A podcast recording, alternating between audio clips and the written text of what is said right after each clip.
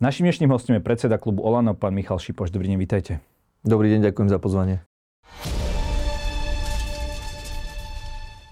Pán Šipoš, vy ste teda predsedom najsilnejšieho klubu v parlamente. Je to ešte stále tak? Koľko vás vlastne zostalo? Rídzich, teda OĽaňákov? Áno. Sme najsilnejší, najväčší klub v parlamente a tých členov nášho klubu je aktuálne tridsaťsedem. tridsaťsedem. Takže odišli s Eduardom Hegerom tá desiatka tých liberálnych poslancov z tej občiansko-demokratickej áno. platformy. Áno, to je tá skupina, ktorá odišla s Jánom Budajom ešte, tuším, v minulom roku. Takže ale iní, iní sa k ním nejako nepridali. Nie, nie. Ani jedného ďalšieho poslanca neregistrujem, že by z nášho klubu odišiel. Takže už je to čisto konzervatívny klub? Nie, nie. My sme, náš klub bol vždy, a či to bolo v minulom období alebo predminulom, stále to bola taká zmes či liberálnejších, konzervatívnejších alebo stredových poslancov alebo ľudí. My sme nikdy nekladli na to dôraz, že keď sme vyberali ľudí na kandidátku, že ty musíš byť teraz, neviem, kovaný liberál alebo kovaný konzervatívec. Vždy sme pozerali na tie príbehy tých ľudí, čo v živote dokázali, aké mali, aké mali, z akého prostredia sú, čo, za čo bojovali. Dobre, a kto je tam teda, prepáčte vás preruším, že kto je tam teda dnes zastupuje, kto tam dnes zastupuje to liberálne spektrum? Čo sa týka liberálnejších poslancov, myslím, že sú tam zastupcovia, neviem, či napríklad Karol Kučera, alebo teraz rozmýšľam, môže tam byť, počkajte, rozmýšľam teraz. Gábor Grendel napríklad, by som povedal, že je taký re- reprezentant skôr, taký stredovo, alebo z toho stredu, alebo liberálnejší. E, potom ešte, teraz musím si pozrieť, že to všetko tam je. Stôr taký Maťašov Franko napríklad by som povedal, že tiež je tak stredovo, alebo Janka Majerová Garstková. E, Dobre. To, nájdu, nájdu sa aj poslanci, ktorí sú uh, stredoví. Pár si ich vymenovali. Uh, je aj Eduard Heger liberál? Nie, Eduard Heger nie je liberál. Eduard Heger je podľa mňa konzervatívny tak, ale politik. Igor Matovič to o ňom v minulosti povedal. Aj by ste sa vyjadrili, že tá strana by mohla byť taká, takého liberálnejšieho charakteru oproti vám? No, uh, strana Eduarda Hegera myslíte? Áno.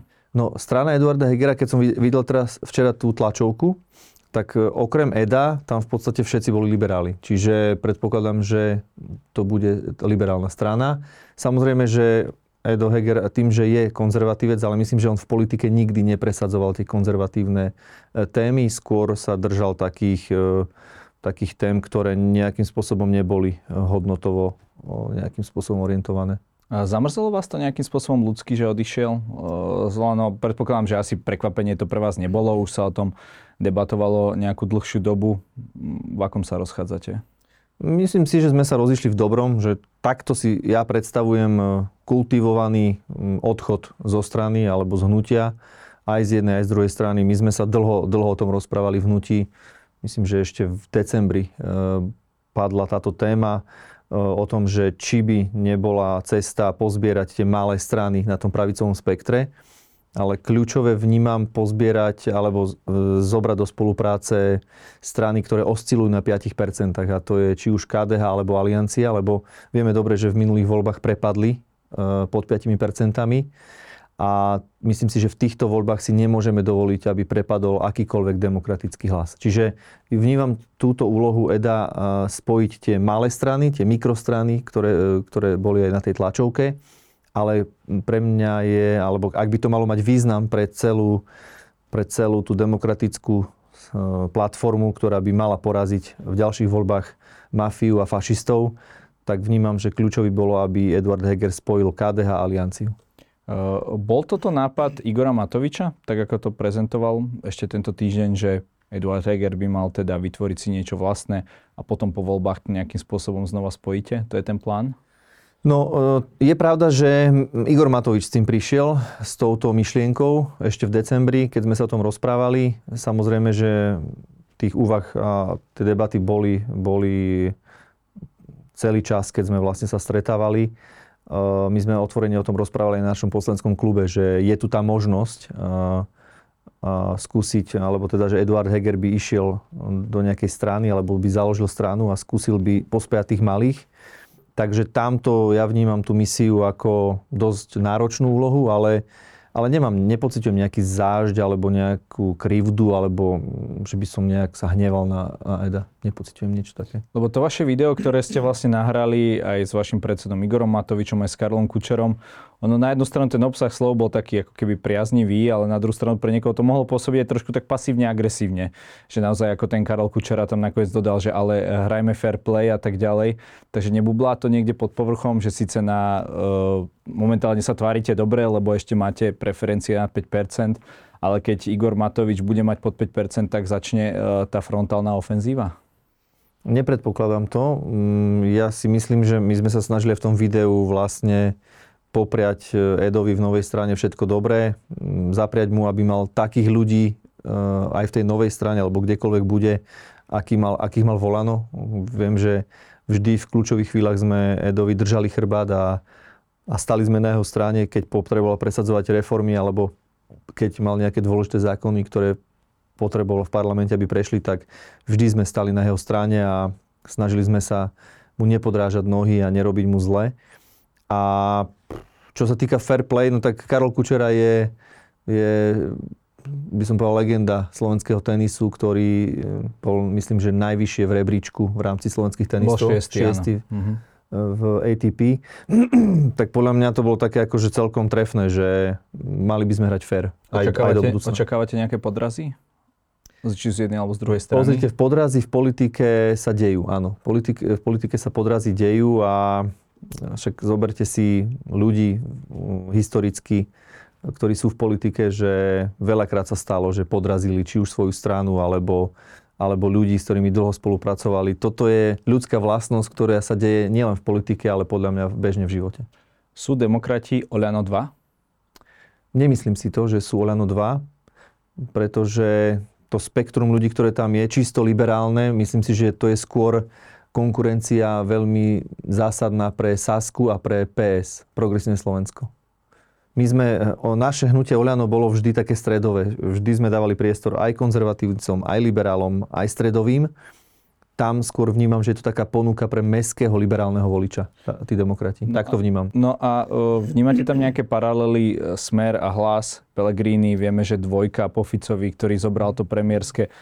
Dá sa tam vidno, je tam viacero tých paralel, ako to vnímate? Áno, niektorí novinári sa to snažia takto približovať, alebo komentátori, že to je skoro to isté a že je to taký ten istý model, ale myslím si, že ten zásadný rozdiel je v tom, že my sme od začiatku to komunikovali aj verejnosti, aj v médiách, aj medzi poslancami, že, že zvažujeme takú možnosť, aby skúsil sa Edo vysla, aby skúsil ísť Edo na tú misiu, že vyzbiera tých malých, ktorí možno majú problém s OĽaNO, s Matovičom, s, s, nejakým, s nejakou našou značkou, ale myslíme si, že tá misia je veľmi podstatná, aby, aby, aby tie hlasy neprepadli a považujem to za, považujem to síce za náročnú úlohu, ale po, veľmi potrebnú pre, pre to, aby tie ďalšie voľby nedopadli katastrofálne.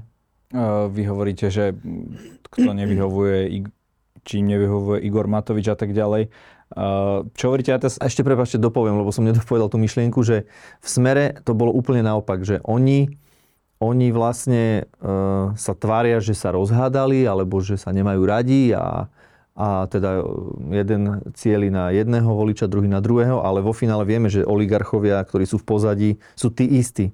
Proste tá Peleho jedenástka, tých jedenásť poslancov, to sú dlhoroční spolupracovníci Smeru, ktorí proste boli pri tých najväčších kauzach. Čiže oni, keď sa chcú tváriť, že oni sú nejaká nová, iná strana, e, mne to vôbec nesedí. Viete, lebo aj, ten, aj tí demokrati, keď si zoberiete tú tlačovku, tam bol jeden alebo dvaja, dobre, traja ľudia z, z OĽaNO, ale zbytok tam boli všetko noví ľudia, aj z toho Spolu, alebo z tej Šance, alebo neviem, to všetko tam na tej tlačovke stál, ale opakujem ešte raz, že Fico s Pellegrinim hrajú, hrajú hru a hrajú to, že oni sú rozhadaní, ale všetci vieme, že to je jedna banda, akurát, že ten druhý Smer je premaľovaný trošku na ružovo. No ale Pellegrini vylúčuje sa... napríklad to, že by vládol s, s Robertom Ficom, naozaj zákulisné kuloárne informácie sú, že oni sa autenticky nemajú radi. Takže asi to nebude až, až tak veľmi priateľské, ako nám to tu myslím prezentujete. Si, že, myslím si, že Fico... No... má toľko informácií na Pellegriniho, že keď príde rovne k rovnému po voľbách, že takto Pellegrini bude s, so Smerom vo vláde. A to neznamená, že musia sedieť v jednej vláde. Môže byť kľudne Pellegrini, keď bude mať viac, bude Pellegrini premiér, Fico môže byť predseda Národnej rady, nebudú sedieť v jednej vláde. A naopak, keď Fico vyhrá, môže byť Fico premiér a Pellegrini bude predseda parlamentu. A všetko, čo doteraz hovorili, bude sedieť. A toto máte odkiaľ, že aj Fico má na Pellegriniho kompromateriály? To sa tiež hovorí v kuloároch, že má na ňo informácie. A v parlamente? Že... alebo? V parlamente, áno. Že Fico vie v Pellegriniho upratať takto. OK. Vy považujete za demokratický spôsob to, čo spravil Eduard Heger, že vlastne on vstúpil do mimoparlamentnej strany, zo strany, ktorá bola legitímne zvolená, má tam niekoľkých ministrov a teraz si bude pol roka robiť kampaň za štátne vo funkcii a tak ďalej. Je toto vizitkou toho správneho demokrata? Pozrite sa, sme v situácii, kedy tá vláda už nemá dôveru a už je to, by som povedal, vláda, ktorá je v dobehu do predčasných volieb. Čiže už nemáte kompetencie, už neplatí koaličná zmluva. Nie je to ten štandardný čas, kedy by sme povedali, že, že vláda vládne riadne a teraz sa tu vymenili nejak figurky a, a je tu, vládne tu nejaká strana, ktorá nemá mandát. Je pravda, že demokrati, tá nová strana, neprešla voľbami. Na druhej strane všetky dôležité veci, ktoré táto vláda príjma, musia byť odobrené prezidentskou Slovenskej republiky. Čiže ja to beriem tak, že tá prezidentka to nejakým spôsobom odobrila, posvetila, že takto to môže byť.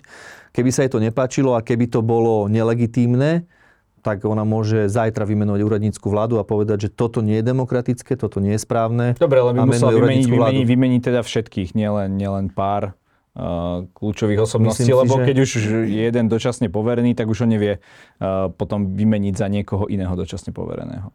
Je to Vidíme pre... to pri ministrovi ano. Zdravotníctva. Je to na, je to na pani prezidentke, že keď, keď to nie je demokratické a keď to nie je v súlade s no demokratickými princípmi, tak je na nej, aby ona konala a vymenila túto vládu. Dobre, to je samozrejme... Za mňa, ja hovorím, že pokiaľ, pokiaľ je to... dosluhujúca vláda, ktorá nemá v parlamente dôveru, ktorá už zásadné veci neschválí, respektíve nepríjme, a to hovoril aj na tlačovke, tuším, Eduard Heger, že oni už so zásadnými vecami do parlamentu nechcú ísť. Takže beriem to, že je to dosluhujúca vláda do volieb a, a my osobne za OĽaNO zodpovedáme, keď to môžem povedať, za rezort kultúry a za rezort vnútra. To sú ľudia, ktorí sú čistokorunne nominovaní hnutím OĽaNO. Prípadá vám demokraticky ten fakt, že predčasné voľby budú tridsiateho septembra? Demokraticky, či mi to prípadá? Áno. Mhm. Lebo nemala by tá, keď je vyslovená nedôvere, nedôvere vlády, mhm. tak potom by mali byť tie voľby predsa čím skôr. Nikdy sme na predčasné voľby takto dlho nečakali. Áno. Mne to prípada demokratické, lebo bolo to riadne schválené v parlamente ústavnou väčšinou. Čiže ak si ctíme parlament, ak si ctíme zákony a pravidlá, tak bol dodržaný celý legislatívny proces a bolo to riadne schválené parlamentom ústavnou väčšinou, deväťdesiatdva hlasmi tuším. A čo sa týka, čo sa týka čoho ešte ste sa pýtali, že no, či to je OK a... No to bolo aha, asi... Aha, a že, že, či je to normálne, lebo niekedy to bolo, že, že hneď rýchlo boli voľby. Áno. Samozrejme, ale no, to je bežné aj v iných štátoch. Áno, ja si pamätám, tak pozrite sa, jedna možnosť je, že môžeme to upraviť v ústave, aby sme dali nejakú hranicu, ale tá hranica zatiaľ nie je, že koľko by to malo byť. Čiže na tom sa zhodlo deväťdesiatdva poslancov. Ďalšia vec je, že pamätám si, keď padla Radičovej vláda dvetisícdvanásť alebo dvetisícjedenásť, dvetisícdvanásť boli voľby, tak Fico s Dzurindom sa hneď v ten večer, tuším, dohodli, že voľby budú čo najskorší možný termín. A viete prečo? Tak rýchlo sa dohodli. Pretože nechceli, aby prišiel nejaký ďalší hráč do tejto súťaže. Aby vznikla náhodou nejaká nová strana, ktorá by ich mohla ohroziť. Lebo oni si vtedy to tak rozdeľovali, že červení boli Smer, modrí boli es dé ká ú, tak ich, ich, ich ten zámer bol čo najskôr tie voľby vyvolať, aby neprišla žiadna konkurencia a tým pádom si mysleli, že voľby dopadnú presne tak, ako dopadli v tom dvetisícdesať. A vy teda chcete konkurenciu? Alebo to je ten my plán vyslať tak... Hegera na misiu, nech to pozbiera? Pozrite sa, my sa tej konkurencie nebojíme. Keď tá konkurencia vznikne, čo vznikla, ja to beriem, že ľudia majú dostať čo najširšiu ponuku, nech si ľudia demokraticky vyberú, koho chcú vo voľbách. Ja to beriem ako za otvorenú súťaž a ja sa žiadnej konkurencie Dobre. Ako demokrat nebojím. Len stále sme nepočuli, že koho to bol vlastne nápad toho tridsiateho septembra. Saska hovorí o nejakom dodržiavaní hm. dohôd hm. a tak ďalej. Tak povedzte, má to nejakého pána, alebo to tam len tak vás osvietil Duch Svätý? Nie, nie, a teraz bez presne, len zo, áno, zo srandy, jasne, samozrejme. Jasne. Pre, presne vám to poviem. Bolo to v čase, kedy Eduard Heger, keď si pamätáte, on sa snažil po páde vlády, keďže Sulík to niekoľkokrát deklaroval, že keď padne vláda, vlastne nič sa také nestane, však je tu stále možnosť tej novej sedemdesiatšestky, Matoviča sme vyradili z hry a teraz môžeme ísť vyskladať sedemdesiatšestku. Tak prvá vec, čo urobil Eduard Heger, začal zbierať podpisy na sedemdesiatšestku a v istej chvíli, keď vlastne rozdal tie hárky, tak mu povedal Sulík, že nie, nie, nie, že žiadna sedemdesiatšestka nebude, my ti podpisy nedáme. No len Matovič mu povedal, že do, dodá ten posledný, posledný áno, podpis. Ale povedal, že dodá. Tak ale, ale prepáčte, a to je aká podpora, keď mu poviem, že, že dodám, nemal by byť, že dám ti prvý, hej, aby, aby sa... si ukázal ostatným, že stojím za tebou. Takto, že aká to je podpora. No, uh, Igor Matovič je človek, alebo politik, ktorý je neštandardný, ktorý nerobí veci tak, ako všetci robia. Všetci sa pchajú na prvé miesta kandidátky a Igor Matovič hovorí, že ja idem nakoniec poctivo na stopäťdesiat. No, ale je, je potom na billboardoch, viete, no tak to nie je až taký. No a čože na billboardoch? No na ja len tak, že potom, ja... že potom si ho na, nájdú ľudia na tom konci tej kandidátky. Však áno, ale... Nie, však, že by bol ale, niekde v kúte ale, schovaný. Áno, a... ale podstatné je, že či ten podpis dá, alebo nedá. A Matovič povedal, dám, ako posledný symbolicky to dám. No, ale pointa je inde. Pointa je, že Saska povedala, že podpisy nedá na sedemdesiatšestku, tým pádom sedemdesiatšestka padá. Na druhý deň, ako to Sulík povedal, premiér Heger zvolal na úrad vlády stretnutie bývalých koaličných strán OĽaNO, Smerodina, Za ľudí, es a es a poďme sa tam baviť o tom, kedy budú predčasné voľby, keďže sedemdesiatšestka nevyšla, lebo Saska to zarezala, zavetovala, ďalší kotrmelec. Na tom stretnutí Sulík prišiel s tým, že im sa javí, že ten tridsiaty september by bol najlepší termín. Takže odpovede, že Sulík. Sulík to vymyslel. Sulík s tým prišiel. On potom hovoril niekde, že to Jano Budaj povedal v raji a on len to akože od Jana Budaja to, to mal, alebo nejakým takým spôsobom sa snažil z toho vyhovoriť, ale s tým termínom prišla Saska a keď si pamätáte, to bolo tuším sedemnásteho januára. Ešte pred tým stretnutím prezidentka povedala, asi pol hodinu predtým vyšla tlačová správa, že keď sa dohodnú tí bývalí koaliční na septembri, ona je ochotná to akceptovať. Lebo ona hovorila predtým, že jún, alebo do polovice roka, keď si pamätáte. Keď vyšla tá tlačová správa, že ona s tým je v pohode do, aj v septembri, Saska na tom stretnutí nám povedala, že september. Smerodina povedali, že im je to jedno, oni maj, jún, september, oni budú hlasovať za každý. Za ľudí nechceli najprv vôbec predčasné voľby, ale povedali, že kompromisne september si vedia predstaviť. A my v OĽaNO sme povedali, že my musíme ísť na náš poslanecký klub a s našimi poslancami sa o tom pobaviť, že či sú ochotní akceptovať ten september. Následne boli, to si môžete dohľadať, následne boli tie tlačové briefingy, kde sme každá strana podali svoje. My sme povedali, že musíme ísť za našimi poslancami. A o týždeň bolo ďalšie stretnutie na úrade vlády, kde my sme povedali, dobre, naši poslanci niektorí chceli jún, niektorí september, ano, no niektorí ste, žiadne voľby, ale nakoniec sme ochotní, dobre, tridsiateho septembra, OK. Do, urobila sa dohoda, podali sa ruky a my sme išli len podľa tej dohody, to je celé. Potom prišiel, neviem kto, s tým, že a ešte jún, a ešte Sulík, a Sulík sa potom snažil vykrúcať z toho, že urobí ešte nejaké stretnutie, ale... Pellegrini hovoril, že sa musí so Sulíkom stretnúť a zbytočne potom to cyklili, cyklili, až nakoniec prišla ešte raz prezidentka a povedala, že malo by to byť v júni. No a zbytočne len, ešte by som povedal, že do toho priniesla taký zmetok, ale finálna dohoda bola, hovorím, Saska s tým prišla, bola, že tridsiaty september. Otázka je, či je to, čo chcú občania Slovenskej republiky. Vieme, že vaša vláda, alebo nazvime to, bývalá, alebo ja neviem, poverená, má extrémne vysokú nedôveru a ľudia by chceli tie predčasné voľby čím skôr. To vyplýva z prieskumu a vidíme, čo sa deje v parlamente, naozaj taká tá legislatívna smršť. Aj o vašich nápadoch sa pobavíme. E, mali ste na mysli teda najmä politické záujmy a nie až tak záujmy občanov, keď ste volili, ten, volili tento termín? Viete čo, my sme, e, mali sme dve možnosti, že prvá, že sa dohodneme na nejakom termíne, respektíve tri. Prvá, že sa dohodneme na nejakom termíne, my v rámci bývalej koalície. Druhá, že budeme robiť to, čo chce Fico s Pellegrinim. A tretia, že budú voľby v riadnom termíne a bude úradnícka vláda. My sme si urobili prieskum a naši voliči nám povedali, že chcú september. My sme si povedali, že dobre, keď naši voliči chcú, chcú september, sme ochotní teda ísť do toho septembra a skrátiť si volebné obdobie, lebo keby sa nenašlo deväťdesiat hlasov, boli by voľby vo februári, o rok. Dobre, ale vy to nevnímate ako nejakú ako, ako legislatívnu smršť, ako chaos, najmä, najmä čo sa týka toho diania v parlamente? Najmä, čo, čo boli tie prvé dni po tom oznámení, naozaj preberieme si aj tie vaše návrhy. Ste si spokojní, ako parlament funguje? No, takto vám poviem, že Fico, Pellegrini, opozícia, Mazurek, Suja a fašisti budú vždy burcovať ľudí, že je tu chaos, cirkus, amatérizmus. Hovoria to aj médiá, aj komentátori. No, no, no, no, no, no, no áno, presne. To nehovoria len táto scéna. A teraz opozícia to hovorí, do toho na to nabehnú médiá, lebo predáva sa, keď je niečo, keď sa niečo deje, keď je nuda, keď sú zákony, ktoré veľakrát sú dôležité, ale nie sú kontroverzné, tak toto sa nedozviete z médií, lebo toto nepredáva v médiách. Predáva, keď je kontroverzia, keď je boj, keď je fight. päťsto eur za voľby. No a teraz, a teraz vám poviem, že čo je to chaos, čo je to smršť v parlamente? To, že poslanec Národnej rady predloží nejaký návrh? To je chaos? To je cirkus? Keď, keď poslanec Národnej rady, ktorý má legislatívne právo a možnosť podať zákon do parlamentu, to je ten chaos a cirkus? Ďalšia otázka. Nikdy predtým v minulosti neposielali poslanci do parlamentu zákony, ktoré by boli kontroverzné, alebo ktoré by boli neuveriteľné, alebo šokujúce, alebo, alebo nejaké zvláštne? Nikdy sa to nestalo? Keby sme si zobrali len desať rokov dozadu, vám nájdem na každej schôdzi také zákony, kde sa každý si ťuka na čelo, že či toto je normálny návrh. No len... Ale vtedy sa o smrštiach a ose nehovorí.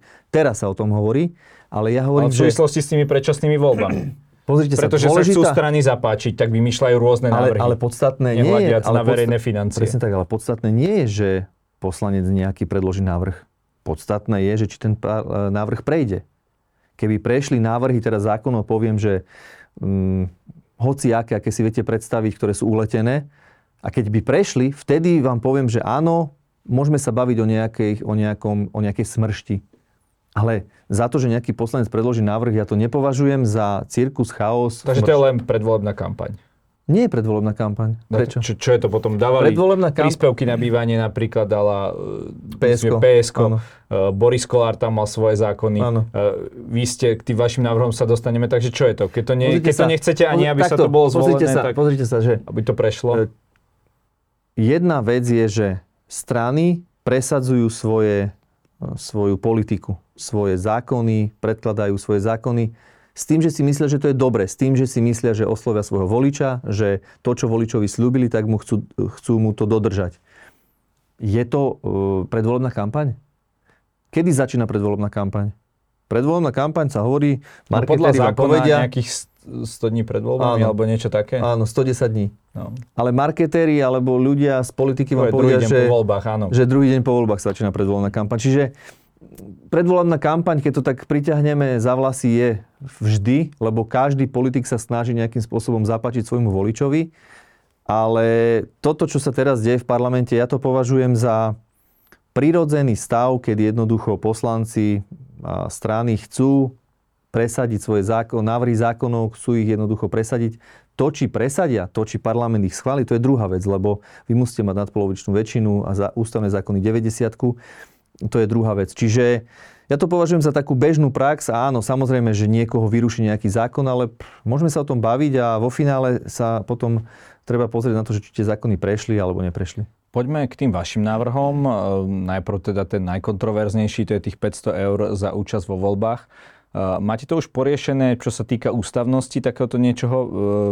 Nie je ten samotný fakt, či niekto ide voliť už súčasťou volebného tajomstva? Ja si to osobne nemyslím. Bo sú rôzne názory. Hej, áno, my sme si to dávali samozrejme, že aj preverovať právnikom, či to je korupcia, alebo či to je v súlade s ústavou. My si myslíme, že to nie je. Zoberte si, že keď človek ide voliť, všetci v tej volebnej komisii, čo tam sedia, tak vedia, kto ide, kto nejde voliť. Viete, čo tam zapisujú ja tí zapisovatelia. Ja som bol vo volebnej komisii. Ja tiež. Čiže, čiže ja teraz, keďže viem o, v mojom volebnom okrsku, že viem, kto všetko ide a kto nejde, tak je to, je to problematické? Podľa mňa to nie je problematické. Problematické by bolo, keby sme odmeňovali tých, ktorí volia nejakú konkrétnu stranu, alebo ich odhovoríme od toho, aby no, išli voliť. To sa teraz dostaneme k tomu, že naozaj, ak, ak ľudia, ktorí máme tu možno štyridsať percent ľudí, ktorí nikdy voliť neprídu, mm-hmm. zrazu by za to dostali päťsto eur, no tak koho asi budú voliť? Koho chcú? No, asi budú voliť toho, kto im tých päťsto eur nejakým spôsobom vybavil, nie? Ale, ale to nemôžete povedať. Jak, to, jak, jak viete, že kto koho bude voliť? Na, na no to, neviete, na to neviete povedať. Len ako z hľadiska bežnej ľudskej psychiky. Keď sa o politiku nezaujíma, mám zrazu nejaký Matovič, mi dá päťsto eur. No dávam tu štát, nie Matovič, dávam tu štát. No tak určite sa Igor Matovič postará o to, aby, aby tí voliči vedeli, že kto, kto vlastne tento príspevok vybavil. Uh, takže je to prípad uh, predvoľbnej korupcie, lebo toto, no. toto tvrdenie nám tu povedal pán Štefančík, ktorý tu sedel asi týždeň pred vami. A pán Štefančík kto? Je politológ. Ale nie je právnik. No tak viete, ja politologov niektorých registrujem, že ktorí sú trošku nadbiehajú jednej strane a viac kritizujú druhú, čiže mám na to svoj názor. Ale ešte raz opakujem, korupcia by to bola vtedy, keby my sme vyzývali, alebo my sme sľubovali, že niekomu dáme peniaze za to, že bude voliť našu stranu, alebo vašu stranu, alebo konkrétne nejakú stranu. My hovoríme, že kto sa zúčastní volieb, nech si volí koho chce, ten by mal získať tých päťsto eur. Ja som počul aj reakciu ministra spravodlivosti, keď sa ho pýtali na názor, on povedal, že je to zaujímavý návrh. Ja si pamätám aj pod, mojou, pod mojimi statusmi, keď sme s tým prišli, tak mi tam veľa, veľa no, pár ľudí mi napísalo, že dobre, dávajte si čo chcete, ja aj tak budem voliť, koho chcem ja. A dokonca na tých smerackých stránkach som pozeral, že a keď nám aj päťsto eur dajú, aj tak budeme tých smerákov voliť. Čiže ja si myslím, že ľudia sa rozhodnú vo finále, majú svoj vlastný rozum a rozhodnú sa podľa toho, koho chcú naozaj. Na svojím spôsobom nie je to hazard, keď vy ste naozaj vláda, ktorá má deväťdesiat percent nedôveru Igorovi Matovičovi. E, takisto nedôveruje také, takýto počet ľudí, že naozaj táto scéna, proti ktorej sa vy snažíte bojovať, ako Smer, Hlas, Republika a tak ďalej, e, vás úplne rozdupe v tých voľbách? Keď ste takí, keď je tá vláda tak, tak neobľúbená? Viete, no ono sa hovorí, že kto sa bojí, nech nejde do lesa. My si za svojimi výsledkami a za svojou prácou stojíme. Ja rešpektujem aj to, že tá nedôvera je. Rešpektujem aj to, že je blbá nálada v spoločnosti.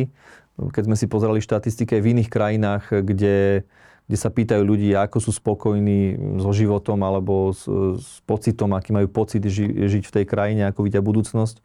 Vo viacerých krajinách, západných, vyspelých krajinách, tí ľudia pociťujú takú blbú náladu alebo proste necítia sa dobre. Však je to logické, nie je to len tým, že vládneme my alebo za všetko môže Matovič, ale je to tým, že tu bola obrovská vlna pandémie, boli tu, bolo tu inflácia, čiže zdražovanie cien, energetická kríza, vojna na Ukrajine, utečenci. Čiže tých kríz, ktoré my sme zažili v našej vláde, žiadna iná vláda pred nami za tridsať rokov Slovenska nezažila takéto, takéto krízy, takéto šupy, bomby proste správa zľava.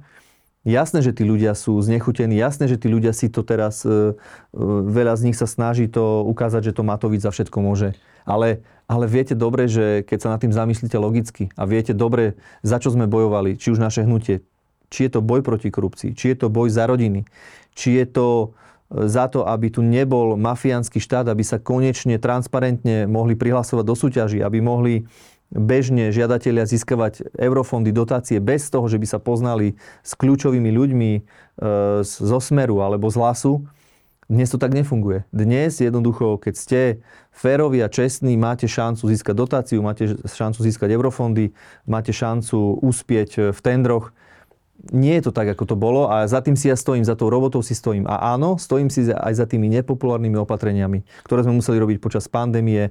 Bohužiaľ, mysleli sme na zdravie a ochranu života ľudí, nie na percent. Len výsledkom toho bolo, že jednu chvíľu sme boli naozaj štát, ktorý mal najviac úmrtí na COVID na celom svete.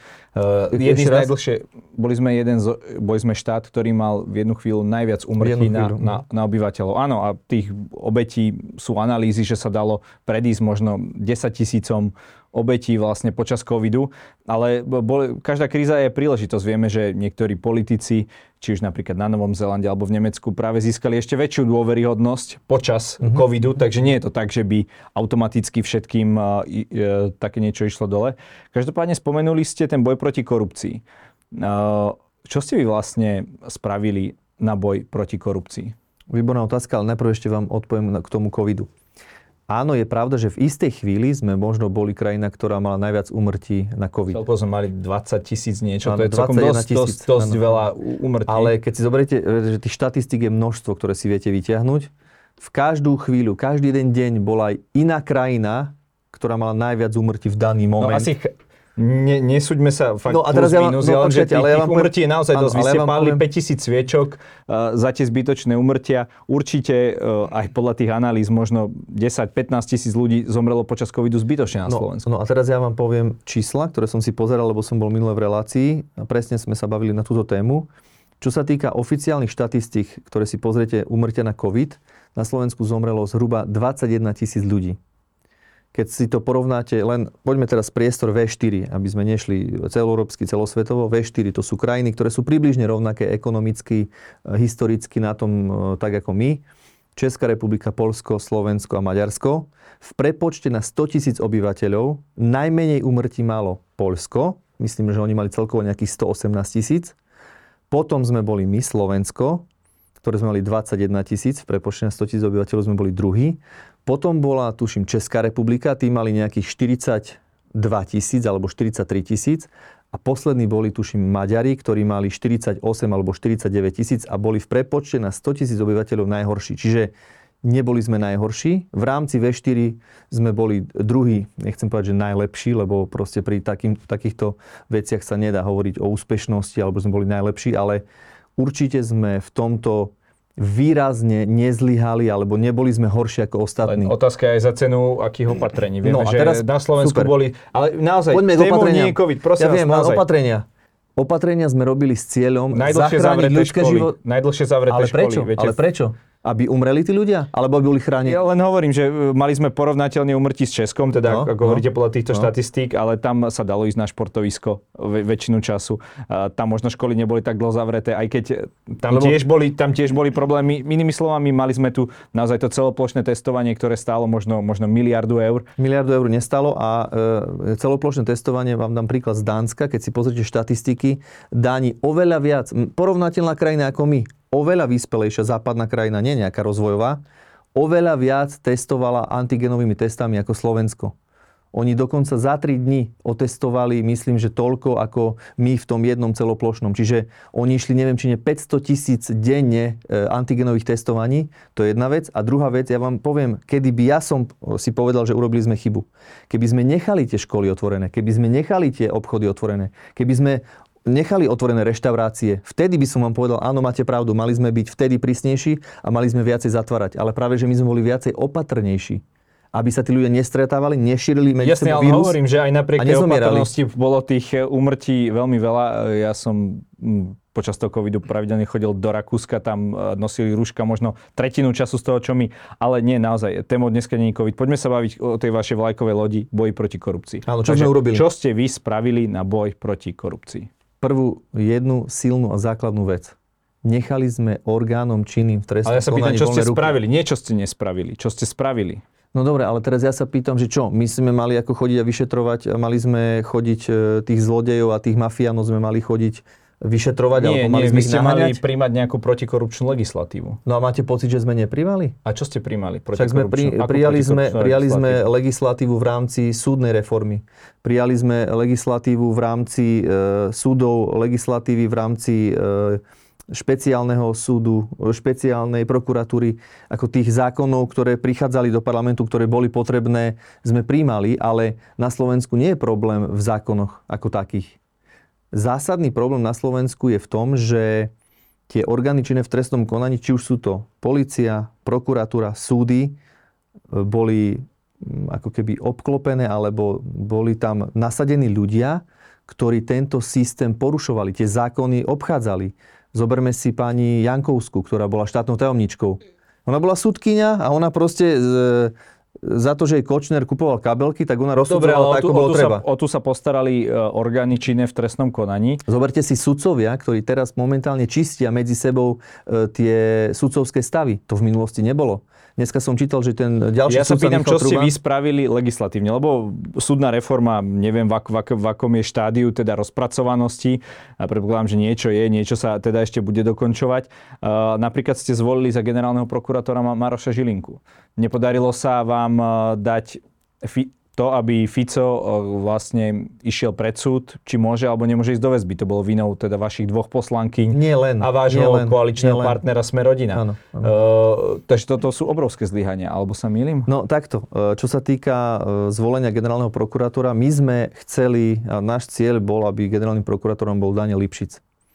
Ale hneď ako sme s tou požiadavkou, alebo začali sme o tom rozprávať, tak hneď z prvej prišla pani prezidentka a povedala, že... Že Lipšic... iného okrem Lipšica. Tak. Že Pretože Lipšic bol v politike. Nie. A to no. sa asi dá chápať, nie? No, ale, ale myslím si, že keby tam bol Daniel Lipšic dnes, tak dneska by sme tieto veci nezažívali. Dobre, mali ste ďalších x kandidátov. Potom... Mali ste tam pána Šantu, uh, pána Hrivnáka. Asi šiestich ešte. No, tak prečo, sme... ste, prečo ste vybrali uh, z týchto, z celej tejto plejády ste vybrali niekoho, uh, neviem, či ste tam nemali aj pána Čenteša.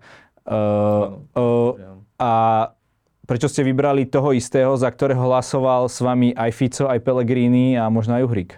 Áno. No, takto, v prvom rade vám poviem, že zvolenie generálneho prokurátora Maroša Žilinku považujem za najväčšie zlyhanie tejto vlády a tohto volebného obdobia. A áno, aj ja sám som ho volil a považujem to za svoju najväčšiu chybu. Neurobil som to so zámerom alebo úmyslom, aby som teraz nejak fandil tomu, čo robí pán Žilinka. My sme predtým, ako sme sa rozhodovali, koho ideme voliť, tak ako hovoríte, mali sme asi ďalších šiestich kandidátov, medzi ktorými sme sa rozhodovali. Každý jeden z tých kandidátov, ktorí boli na vypočúvaní, mal svoje silné a slabé stránky, mal plusy a minusy. Kedy sme si hovorili, že toto je možno fajn, aj u toho Žilinku sme si hovorili, že no však keď bola vypísaná odmena na, na zabitie Daniela Lipšica a Žilinku, tak asi ten Žilinka je na tej správnej strane. Asi, asi mu ide o, to, no o tú spravodlivosť. Pri tom vypočúvaní. Na to vás upozorňoval napríklad Juraj Šeliga, časť Sasky za ňoho tiež nehlasovala. No, kto nehlasoval? Ondrej dostal a, a, a táto jeho partia. A pán Osusky, ale inak všetci boli za. No tak časť, preto som povedal časť. Takže sme... tie... Mali ste ako keby aj túto informáciu, napriek tomu ste sa ho rozhodli voliť. Len neviem, že či toto o tom klamaní, či to, to už nebolo po voľbe. Nie, nie, nebolo to, to pri vymenovaní prezidentke? Nie, nie, nie, bolo to, bolo to tesne predtým. Pamätám si na to, tiež som sa na to pozeral tak no, dobre, zvláštne, takto, ale... Poviem vám, poviem vám, že jednoducho my sme videli v každom kandidátovi plusy aj minusy, tak to bolo aj pri pánovi Žilinkovi. Samozrejme, že on hovoril, že tá tri šesť tri, napríklad paragraf, ktorý teraz nadužíva, podľa mňa zneužíva sa pri, pri prominentných e, osobnostiach. On hovoril, že sám na vypočúvaní tá tri šesť tri robí šarapatu, má, treba ju upraviť, treba ju zmeniť. Následne sa ukázalo, keď sme ho zvolili, taktiež no, pri tej ne, voľbe. No, neupra- taktiež, taktiež pri tej voľbe. Ja som prvýkrát mi mráz prešiel po chrbte, keď som po tej voľbe zistil, že hlasovali za ňo aj smeráci, aj hlasáci, aj celá opozícia. Počkajte, to vám... Vtedy som si prvýkrát povedal, že toto je vážna vec. A vám to neprišlo zvláštne, že to bol kandidát Borisa Kollára? To viete vám prišlo čo? Úplne v poriadku? Viete čo, takto. My sme v, v rámci koalície nepozerali na to, že koho to je kandidát. My sme pozerali na tých kandidátov všetkých rovnako. A tým, že sme ne, neboli sme ochotní podporiť žiadneho z tých kandidátov, tak sme si povedali, že dajme si indikatívne hlasovanie v rámci celej koalície, e, poslancov koalície a tam každý v indikatívnom hlasa, hlasovaní vyjadril svoj názor, koho preferuje. A v tom indikatívnom hlasovaní získal najviac hlasov pán Žilinka. Čiže e, tam, bol, tam vznikla aj tá dohoda, že keď už v indikatívnom hlasovaní vzíde nejaký kandidát, lebo dodnes by nebol zvolený ten generálny prokurátor, lebo každý by si išiel svoje, tak sme si vtedy povedali, dobre, urobíme nejaké gesto alebo proste nejaký ústupok, keď vyjde v tom indikatívnom zo všetkých poslancov koalície jedno meno, tak toho dobre, jednoducho zvolíme. Poriadku, a, vyšiel, ale... a vzýšiel z toho Žilinka. Dobre, ale Žilinka sa tiež musí riadiť zákonmi.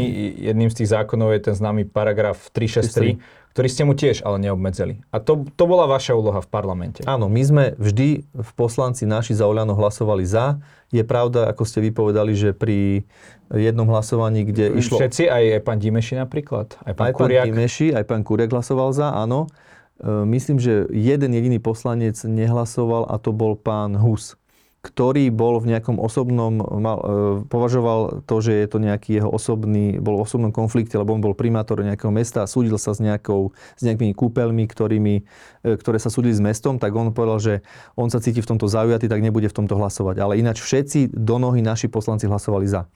Čo sa týka pri... O, pri Ficovi, kedy mal byť vlastne... Počkajte, ešte, ešte buďme pri tom paragrafe. Aha, lebo som vám chcel pri tom Ficovi povedať, ste mi vravili, že tiež vďaka nám to neprešlo, že ten ano. Fico. Tak som vám chcel povedať, že dve poslankyne, ktoré vtedy vlastne podržali toho Fica, tak hneď v ten deň sme ich vylúčili z nášho poslanského klubu. Dobre, uh, takže prečo sa nepodarilo, po, uh, vy ste predsedom poslaneckého klubu, prečo sa najsilnejšej politickej strane, ktoré, koľko ste mali na začiatku? päťdesiat, päťdesiattri. päťdesiattri, ja som myslel päťdesiatštyri. Poslancov, prečo sa vám toto nepodarilo, keď to bola vaša vlajková loď? Čo teraz myslíte? No, zmeniť paragraf tri šesť tri. Pretože sa nenašlo v parlamente dostatok poslancov a prečo nehlasovali za to Smer rodina. Prečo ste nezatlačili na Smer rodina? Snažili sme sa. Jednoducho oni v tomto povedali, že nie. Ale by ste to nie. Mohli aj bez Smer rodina schváliť, nie? Tam bola tá stará predsa koalícia uh, OĽaNO, Saska ano. a uh, Za ľudí. Za ľudí. To ste mali dostatok hlasov. No hlasova... Nie, nebolo dosť. Akurát... Bo... Nie, veď ste nemuseli ísť do vlády s Borisom Kollárom. No však nemuseli sme ísť. No ja viem, no, ale tak by ste, to schválili, by ste to schválili aj toto. Boris Kollár sa vyhrážal s tým, že odíde z vlády potom, keď uh, sa schváli zmena paragrafu tri šesť tri, ale reálne ste ho mohli, zmeni- mohli zmeniť. Ako tie čísla ste na to mali. Ale opakujem ešte raz, že vždy, keď ten zákon bol v parlamente, náš poslanecký klub hlasoval za. Ja čo vám teraz na to mám povedať? Jednoducho Smer rodina sa rozhodla, že to nebudú za to hlasovať a hlo- s opozíciou to blokovali. Bohužiaľ. Prečo Igor Matovič vytvoril taký silný tandem s Borisom Kollárom? Možno proti Richardovi Sulíkovi nebola túto tá základná chyba? Nemyslím, nemyslím si, že vytvoril silný tandem. Možno to tak pôsobí, ale možno si poviete, že nikdy neútočil na Borisa Kollára. Áno. Viete prečo? Pretože Boris Kollár nikdy neurobil podraz Igorovi Matovičovi. Počkajte, to znamená, že keď sa niečo na koaličnej rade dohodne, alebo keď máme konzílium odborníkom počas covidu, tak nikdy Boris Kollár nevyšiel po dvoch hodinách a nepovedal, že to sú tľachaniny. To nie je podraz, keď nie, nie, vy ste to mali aj v koaličnej dohode, že, ale že Boris... sa chcete zmeniť paragraf, ale, pozrieť sa na to, áno, ako zmeniť paragraf tri šesť tri. Nie, v pé vé vé, v pé vé vé bolo, že sa prehodnotí, tam to explicitne no, nebolo. No a neprehodnotili ste to nejak. My sme to prehodnocovali. My sme to prehodnocovali. S nulovým výsledkom. Ale Boris Kollár nám od začiatku povedal, a to nebol podraz, on nám od začiatku hovoril, že on to nepodporí. On to povedal na koaličnej rade. Viete čo? Ja si nemyslím, ja že to je správne, ja to nepodporím. Mali ste tu Sulíka, mali ste tu Za ľudí, mali ste tu celý váš klub. Áno. To by stačilo. Nebolo, do, to nebolo dostatok. Nebolo dostatok. Pozrite ste hlasovania, kto ako hlasoval. My sme za náš klub jednoznačne hlasovali za. Nebol dostatok poslancov, aby to prešlo. Verte mi, ja som robil všetko preto, ja som, posl- ja som predseda klubu. Ja si pamätám tie kluby, keď sme mali, v tomto sme mali absolútne jasno. Absolútne jasno. Jeden poslanec nám povedal, že cíti sa byť v, konflik- v konflikte záujmov, lebo je štatutár mesta, majú konflikt, nejaký súdny spor s kúpeľmi, ktorým vyrúbili daň, oni sa súdia. On povedal, že jednoducho sa cíti v konflikte záujmov. Celý klub náš hlasoval vždy, keď tri šesť tri bola v parlamente. Bodka. Prečo ste neodpolitizovali voľbu policajného prezidenta? To ste mali tiež v programe. Áno, je pravda, že sme to mali, ale jednoducho tam tiež nebola vôľa na to, aby, aby sa urobila zmena zákona. E, dohodlo sa to tak. E, myslím si, že policajný prezident momentálne, ktorý je, si svoju prácu o, odvádza dobrú. Dobre, ale toto teda nebolo splnené, nesfunkčili ste referendum. Prečo? My sme referendum vždy, však my sme bojovali za referendum, mali sme to, aj máme to v našom programe. Vždy, keď sme prišli s tým zákonom, jednoducho nebol, nebola dostatočná podpora. Počkajte, nepodporili nám to. Ja neviem, referendum o predčasných voľbách by vám nepodporil Smer, v... Boris Kollár, Hlas, všetci tí, čo sa stávali vlastne za to, uh, za to referendum. Čo sa týka predčasných volieb, to keď si naštudujete náš program, tam sme jasne mali zadefinované, že referendum pri predčasných voľbách e, s tým nesúhlasíme, lebo nech tu bude akákoľvek iná vláda. My nechceme, aby si strany robili kampaň zo štátnych peňazí. Dobre, ale tak mohli ste... A to, čo urobil Fico teraz. Dobre, ale asi, si... by sa, asi by sa Ficovi, prepáčte, len, asi by sa Ficovi ťažko vysvetľovalo, že ste sfunkčili referendum na všetky ostatné otázky, keď on zbiera teda podpisy na referendum o predčasných voľbách, čo je naozaj veľmi veľká vec. Naozaj mení, mení toto štátne zriadenie. Že kebyže navrhnete, ja neviem, referendum o bežných otázkach, možno kultúrno-etických, ja neviem akých, že by vám ho nepodporil.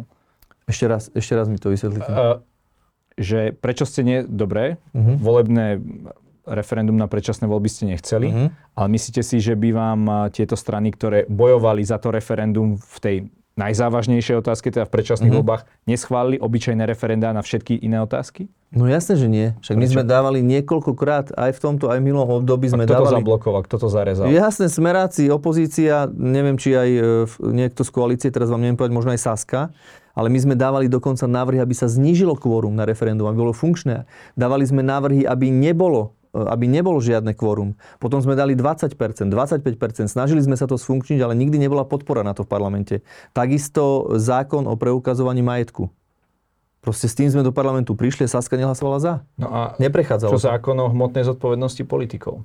Ďalší, bola tiež jedna ďalší, z našich dôležitých vecí. Ďalší, áno, ďalší no príklad. No a kde, kde, u, koho, u koho to viazlo? Pozrite si hlasovania a, a môžeme si prejsť, kto hlasoval ako. Ja vám tvrdím, že my sme vždy hlasovali za. S odstupom času vy vnímate Borisa Kollára ako takú tú, nazvime to expresívne, nejakú škodnú v, v boji proti korupcii? Toto nech si urobí každý názor. Nie, podľa vás, podľa vás. No, vieme, sa. Že tam mali obvineného uh, pána Pčolinského, pána Borgulu, obidvaja dostali tri šesť tri. V kľúčových momentoch v týchto veciach, o ktorých sme sa bavili pri hlasovaní, sa vždycky Smerodina pridala na stranu Smeru, Hlasu, opozície.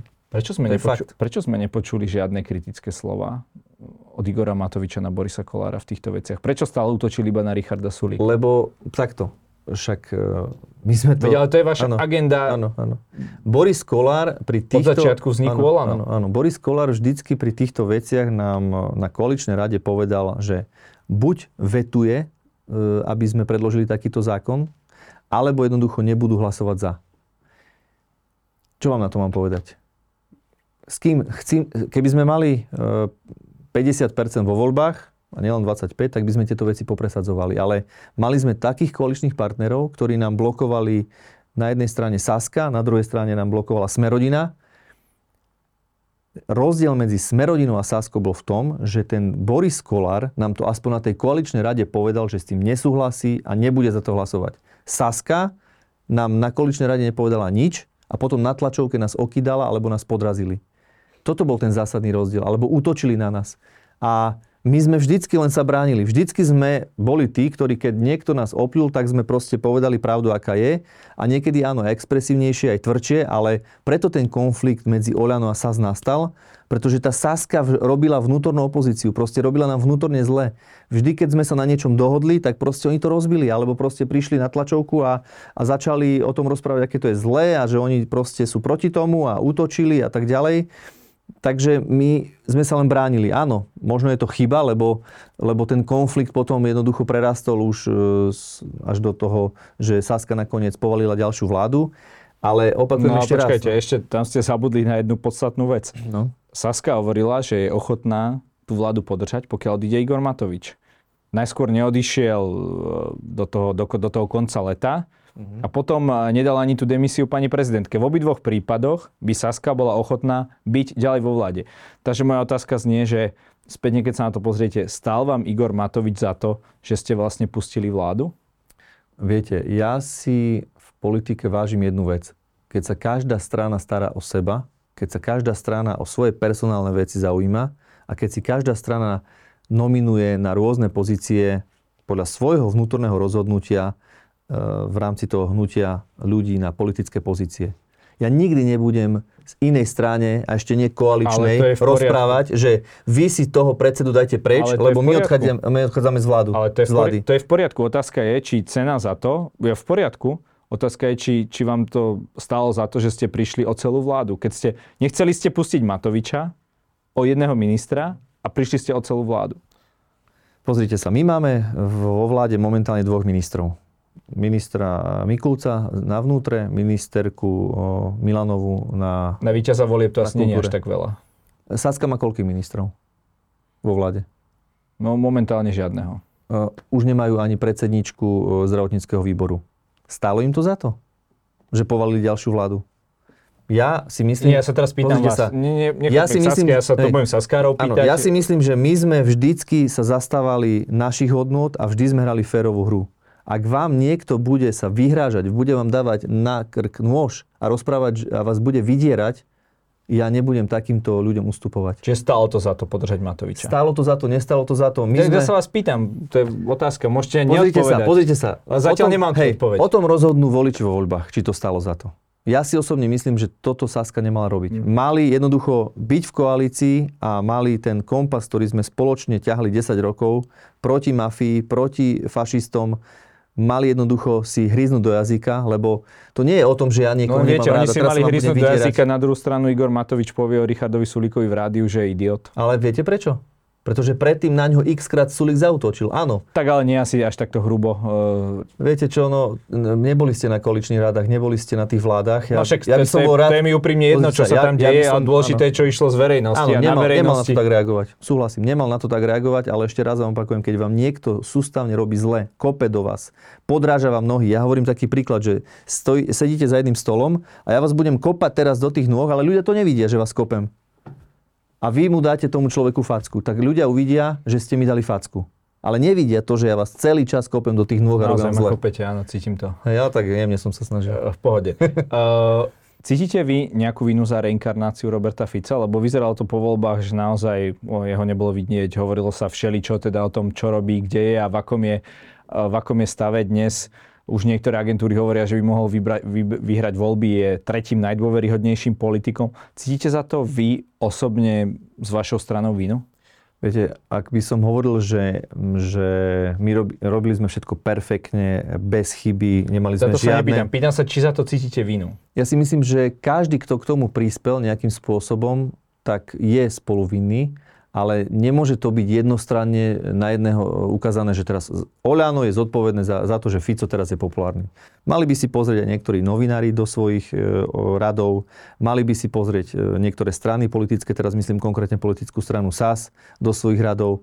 Áno, mali by si pozrieť aj iné strany, ktoré urobili, urobili chyby, napríklad Smer rodina pri tých e, dôležitých zákonoch, o ktorých sme sa bavili, čo sa týka spravodlivosti. Čiže áno, ja osobne poviem, že určite sa tu nejdem hrať na nejakého frajera bezchybného. Určite my sme robili mnoho chýb, ale snažili sme sa robiť veci najlepšie, ako sme vedeli. Mohli sme to možno robiť lepšie, možno, že ešte dostaneme niekedy príležitosť to urobiť lepšie, ale každý, kto nejakým spôsobom prispel k tomu, že sa tá koalícia rozbila, že jednoducho sme medzi sebou mali tie konflikty, každý um, jednoducho je v tomto spoluvinník.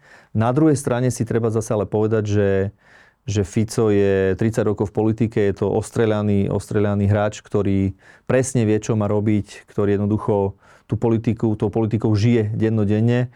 Takže tam, tam toho Fica určite treba podceňovať. Bojíte sa vy po voľbách o budúcnosť demokracie?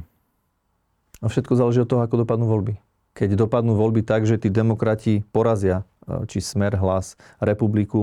Má, no, má vyzerá to zatiaľ, že asi teda nie. Minimálne ten Hlas je stále lídrom väčšiny prieskumov. Viete čo, no takto. Prieskumy, môžeme sa baviť o prieskumoch. Ja som videl x prieskumov minule pred voľbami ja a viem, tie prieskumy vyzerali. Predseda, no, tie prieskumy vyzerali úplne inak, ako dopadli voľby a ja mám nádej, že na Slovensku žije stále aj napriek tým krízam, aj napriek tým našim chybám, aj napriek tomu, čo sa zle všetko urobilo, tým konfliktom. Naďalej si myslím, že na Slovensku žije viacej ľudí, ktorým záleží na demokracii a na slušnej politike. A my musíme urobiť všetko preto, aby sme tých ľudí jednoducho dali im ponuku a pozvali ich voľbám. A áno, treba si priznať aj chyby, treba si povedať aj, čo sme robili zle. Možno tých percent budeme mať menej, ako sme mali predtým. Ale môjim a našim cieľom v našom hnutí je, aby sme spoločne s tými demokratickými stranami prečíslili Fica, Pellegriniho a Suju s Mazurekom. Chystáte sa natočiť nejaké ďalšie videjko v nejakej dovolenkovej destinácii? To si už necháme ako prekvapenie do kampane. Dozviete sa uh, pravý čas. Chystáte, chystáte nejaké zaujímavé veci v kampani, hej? No tak bez zaujímavých vecí kampaň podľa mňa nemá zmysel. A nejaké ďalšie atom... Určite nechceme byť nudní. nudní. Nejaké ďalšie atomovky? Alebo týmto sa to skončilo? Pozrite sa, atomovky, to je otázka, že čo sú atomovky? Ja poviem, že dvesto eur na dieťa, ktoré sme presadili, keď sme s tým prišli s tou myšlienkou, veľa ľudí sa ťukalo na čelo, hovoria, že dvesto eur no, na dieťa. Ale teraz chýbajú samosprávam. Nemyslím si, no, nemyslím si. Zástupcovia z MOSu teraz jednali z en ká ú, že vlastne dokonca to môže byť aj protiústavné, keďže uh, samosprávy majú nejaký prenesený výkon štátnej správy a ten musí byť adekvátne ufinancovateľný a ten teraz nie je. Viete, ceny energií a tak ďalej. Všetko ich to drtí, áno, zatvárajú áno, áno, športoviska, áno, áno, nevedia ako škôlky ja budú. Som si, ja som si pozeral... Veď ono je pekné dať, dať ľuďom za deti, ako v, mm-hmm. v, v poriadku, rodiny samozrejme treba podporovať. A otázka je, že keď ich zoberiete z tých inštitúcií, ktoré tým deťom možno robia servis, stavajú im ihriska, mm. upratujú prostredie, cesty, školy financujú. No. Či to je ten správny... Ja som, ja som bol dvanásť prístup. Rokov mestským poslancom v Starej Ľubovni a som si pozeral štatistiky podielových daní. To je to, čo dostávajú od štátu. Áno, to sa zvyšuje, ale aj ceny sa zvyšujú. No áno, ale, ale tie podielové dane dostávajú samosprávy od pracujúcich ľudí, ktorí tie dane platia. A my sme urobili to, že sme pracujúcim ľuďom znížili dane, to je ten daňový bonus, stoštyridsať eur na dieťa. Keď som si pozeral štatistiky, za desať rokov, ktoré išli peniaze z podielových daní do samospráv, za desať rokov narastli príjmy samospráv e, násobne, násobne, e, keď mali, teraz poviem, nechcem strieľať čísla, ale, ale keď poviem, že mali pred desiatimi rokmi nejaký príjem, tak teraz ho mali raz toľko. Rozumiem, ale obrovský. Aj tie ceny, ceny tiež narastajú ceny, a tie samozprávy tiež strácajú. Vidí ale... to každý, kto ide na nejaké športovisko, nejakú plaváreň, všade sa ceny dvíhajú, dvíhajú sa poplatky, všetky možné a tak ďalej. Ako to máte v Starej, no teraz, Ľubov, v Starej Ľubovni, nekrvácate? Pozrite sa, my sme, nie, my sme v Starej Ľubovni vždycky boli, sme hospodárili s rozpočtom tak, aby sme mali vyrovnaný rozpočet. Ale vždy sme tie poplatky zvyšovali. Nie, to nie je pravda, že teraz sa zrazu zvyšujú poplatky. To nie je pravda. My sme poplatky za odpad na športoviska. Pomaličky, áno. Teraz a to zvyšovali sme. A, stav, a viete prečo? Však skokovito preto, no, lebo išli obrovské ceny, ceny hore. Ale my sme samosprávam, teraz vám poviem... Ale ste ich možno či... málo zadotovali tie samosprávy, konkrét, čo sa týka ceny energií. Konkrétne číslo, z, porovnanie január-február dvetisícdvadsaťtri s januárom-februárom dvetisícdvadsaťdva o šestnásť percent samosprávy dostali viacej peňazí, čo sa týka podielových daní. O šestnásť percent. Plus ešte v minulom roku, keď sme schvaľovali rozpočet, sme s pánom Rybničkom, ktorý zo ZMOSu, sa dohodli, že ešte tristo miliónov naviac dáme samosprávam, aby jednoducho mali na tie ťažké časy, čo sa týka e, energetickej krízy. A taktiež ako pre všetkých na Slovensku, pre všetky firmy, sme zastropovali tie ceny plynu, elektrické energie. Domácnosti v tomto mali tú cenu zafixovanú, takže im nešli tie ceny hore. No, pán Rybniček je z Únie miest, ale vy ste mali uh, teraz protest z MOSu pred parlamentom, takže asi, asi nie sú až také úplne spokojné tie samosprávy. Ja si no, nepamätám, že by no, a toto je presne, za predošlých vlád boli takéto veľké protesty. A, a nechcem pre... sa pri tom nejako veľa... Jasné, ja to vám poviem, že takto, že keď sa počas energetickej krízy museli uskromniť ľudia, museli sa uskromniť zamestnávateľia, musel sa uskromniť štát. Ja sa pýtam, prečo by sa nemohli uskromniť aj samosprávy? Samosprávy sú nejaká chránená zver, ktorá sa no, nemá, nemá teraz trošku... Tá samospráva akože... naozaj slúži tým ľuďom, takže a, oni sa vedia uskromniť no, na úkor tých obyvateľov, ktorí štát, každý žije v nejakom ale štát, obci alebo ale štát meste. Tiež je len, tiež zabezpečuje veci pre ľudí, však to nie je, že my si tu teraz žijeme a, sme, a robíme si, čo chceme.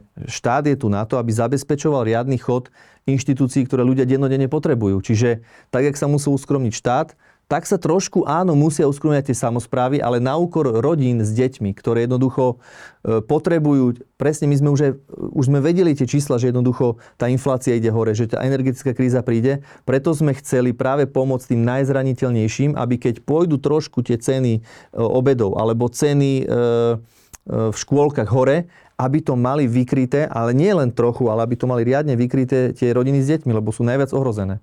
Preto sme sa podujali, aby sme prijali ten zákon dvesto eur na dieťa. Prvýkrát si ťukali na čelo, rozprávali, že atomovka, že toto nemôže byť. A dneska vidíme, že to funguje. Samosprávy dostali o šestnásť percent viac. A dnes každý mesiac dostávajú rodičia či daňový bonus, to je zníženie daní, pracujúci ľudia, alebo prídavky o šesťdesiat eur. Čiže, viete, ja som na takéto atomovky hrdý, keď vám mám povedať. Mm. Ja, som, ja som na takú atomovku hrdý. Ako by ste, ako, ako by ste pôsobeniu OĽaNO dali známku, keby ste to známkovali ako v škole? Od jeden do päť? No, tak ako v škole. Fú, dobrá otázka. Mm. Samozrejme, že urobilo sa, urobilo sa aj veľa dobrého, aj veľa zlého. Uh, Neviem, či sa to dá tak povedať, že jednou známkou, lebo to je ako keby, že poviete študentovi, že všetky predmety dokopy daj si jednu známku. Tak, dajte tri predmety, že ste to vy. Dobre, takže čo sa týka... Boj proti korupcii. Boj proti korupcii, tam by som dal... Za OĽaNO, hej, myslíte? No, za OĽaNO, áno. Za OĽaNO by som dal dvojku. Spravovanie štátu? Spravovanie štátu... O... tam si myslím, že stále ešte je čo robiť, čiže tam by som dal trojku. Zdravotníctvo, školstvo?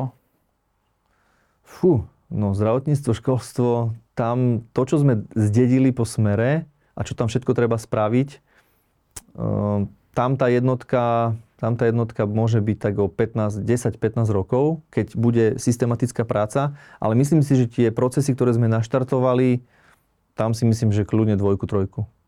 Pán Šipoš, každý u nás môže na záver odkázať našim divákom to, čo sám chce. Nech sa vám páči. To už aj minule ste mi dali. Tak ja chcem len pozdraviť všetkých vašich sledovateľov. Chcem povedať, že určite nie sme dokonali a nerobíme, chyby, nerobíme veci bezchybne, ale z úprimného srdca môžem povedať, že sme urobili maximum preto počas našej vlády, aby sme pomohli ľuďom na Slovensku, ohrozeným skupinám, hlavne tí, čo majú či veľa detí, alebo sú starší, alebo chorí. Snažili sme sa tým ľuďom pomôcť. A samozrejme, že je ešte stále čo robiť a budeme robiť všetko preto, aby sme v ďalších voľbách nepustili mafiu k moci. Ďakujem za rozhovor. Ďakujem pekne.